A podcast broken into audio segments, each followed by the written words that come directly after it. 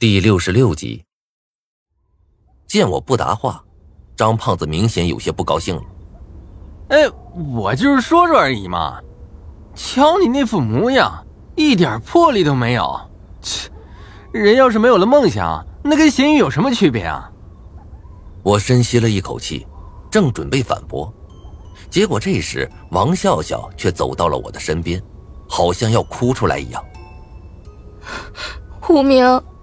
新的游戏发布了，而且这次游戏好像跟之前不大一样。什么？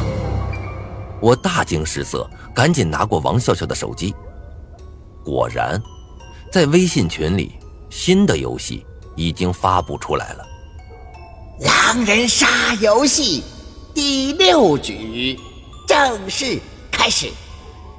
游戏规则：三天后。所有人将会被随机传送到一部恐怖电影中，在电影中活下去即为胜利。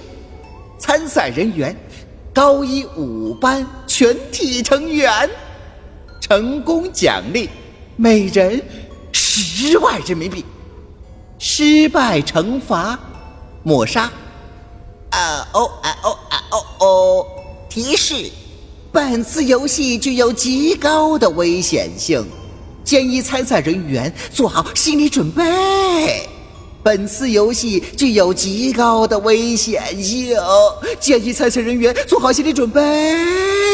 本次游戏具有极高的危险性，建议参赛人员做好心理准备。我看着手机上一连串的提示，忍不住叹了口气。这一次，又是只能听天由命了吗？看到狼人所说奖金是十万人民币，这一次，我心里完全没有兴奋的感觉。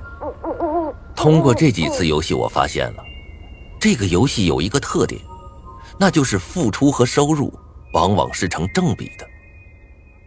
第一次游戏中。只是要求去骂张倩一声，奖金便有五千人民币。但是到了后来，每个任务几乎都是万元起步的，而游戏的难度也随之递增。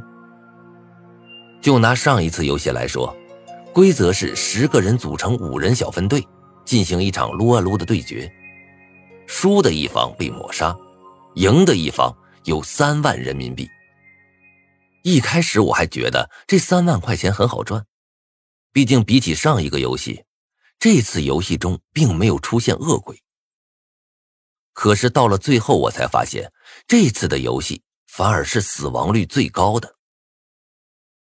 游戏中没有平局的说法，也就是说，肯定有五个人要死，死亡比例足足达到了百分之五十。这么一看，三万块钱。真的不多呀，而这一次，胜利者的奖金足足有十万。这么一来，这场游戏的难度恐怕会高到一个难以想象的地步。班里不少人也意识到了这一点，个个脸色都苍白无比。这个时候，忽然有一个男生站了出来，走到讲台上：“大家不要灰心，这次的游戏难度。”或许并没有我们想象的那么难。我抬头望去，发现站在讲台上的正是我们班的文艺委员杨宁。杨宁这家伙长得很帅，嗓音也不错，以前还学过几年拉丁舞。上一年的元旦晚会上还曾上台弹了一曲钢琴，算得上是我们班的校草了。看他走到讲台上，我的眉头不由得凝固起来。难道他已经想好了怎么度过这次游戏？杨宁清了一下嗓子，对着我们开口说道：“ 我这个人平时爱看一些电影，其中也包括恐怖类型的，所以我觉得我接下来说的话可能会对大家有些帮助，希望你们可以仔细听一下。”同学们看着讲台上的杨宁，忽然间像找到了主心骨一般，纷纷开口说道。杨宁，你说吧。杨宁点了点头，一脸严肃。恐怖电影是以制造恐怖为目的的一种影片，故事内容荒诞离奇，引起恐怖，如描写鬼怪作祟、勾魂摄魄，描写凶猛动物噬人等等，使观众毛骨悚然。关于恐怖电影的分类有很多，拿最常见也最有名的两部来说，就是《咒怨》和《德州电锯杀人狂》，前者有鬼，后者中的凶手却是货真价实的人。张胖子听到这儿，忍不住喊道：“杨宁，挑重点啊，别老是整那些没用的。你到底想说什么呀？”被打断了话，杨宁的脸上明显掠过一丝不悦之色，但是他并没有发作，反而接着说道：“我的意思是，恐怖电影中总会有一个恐怖的源头，就如《咒怨》中的加耶子，《德州电锯杀人狂》中的变态杀手，只要发现了恐怖的源头并远离他们。”那么我们的幸存几率就会大大上升。很多电影中的主人公纯粹是作死才会丧命的。听到这儿，我不由得皱起了眉头。杨宁所说的倒不失为一个好的办法，但问题是这个方法的可行性又有几分？确实啊，有很多时候我看电影时都会觉得这里面的主角特别傻。遇见荒宅不要住。收到陌生快递不要开，看到可疑的陌生人赶紧跑，而不是上前借个火抽个烟，这是小学生都知道的。但是仔细想想，你就会知道，这不是演员的锅，这是编剧的原因。因为剧本上就是这么写的：不进荒宅怎么见鬼？不收快递怎么被人分尸啊？谁敢断言狼人还没有给我们写完剧本？但是班里的不少人似乎并没有想到这一点，反而高声喊道：“杨宁，你还真是个天才！好主意！呃，还有吗？”人们一个个脸上充满了兴奋的神色，好像已经找到了逃生之路。这一切让我倍感无奈。就在这个时候。我忽然听到身后有人轻声说道：“一群傻子。”我转过身去，却正好对上了张子涵那双古井无波的眼。看到我回头，张子涵微微有些错愕，但转瞬就像没事人一样，反问道：“怎么了，无名？有事儿？”“没事。”我摇头，转回身子，见到台下大部分人都是兴致满满的模样。杨宁接着说道：“还有，在恐怖片中，很多废人的存在到最后都是可以被驱除的。比如说《僵尸先生》中的林正英就可以驱除僵尸。找到这样的人，对我们活下去也有很大的保障。好了，我要说的就是这些，剩下的就看大伙自己的了。记住，一定要活下去啊！”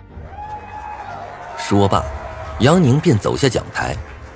班里的人疯狂的鼓起了掌，用一种狂热的目光看着他。杨宁似乎也很享受这种目光，不断对身边的人挥手致意。比起国家领导人来，现在他就差一句“同志们好，同志们辛苦了”。我身边张胖子看他这副模样，忍不住低声骂道：“靠，又是一个装逼分子！无名，你看看这些家伙。”尾巴都要翘到天上去了。我淡淡的说：“关咱们鸟事？咱们还是好好想想接下来怎么活下去吧。”张瑶瑶走到了我们身边。无名，你有什么好主意吗？我摇了摇头，老老实实的回答：“暂时还没有。”这次的游戏内容实在是太操蛋了，只是说要将我们放入恐怖电影中。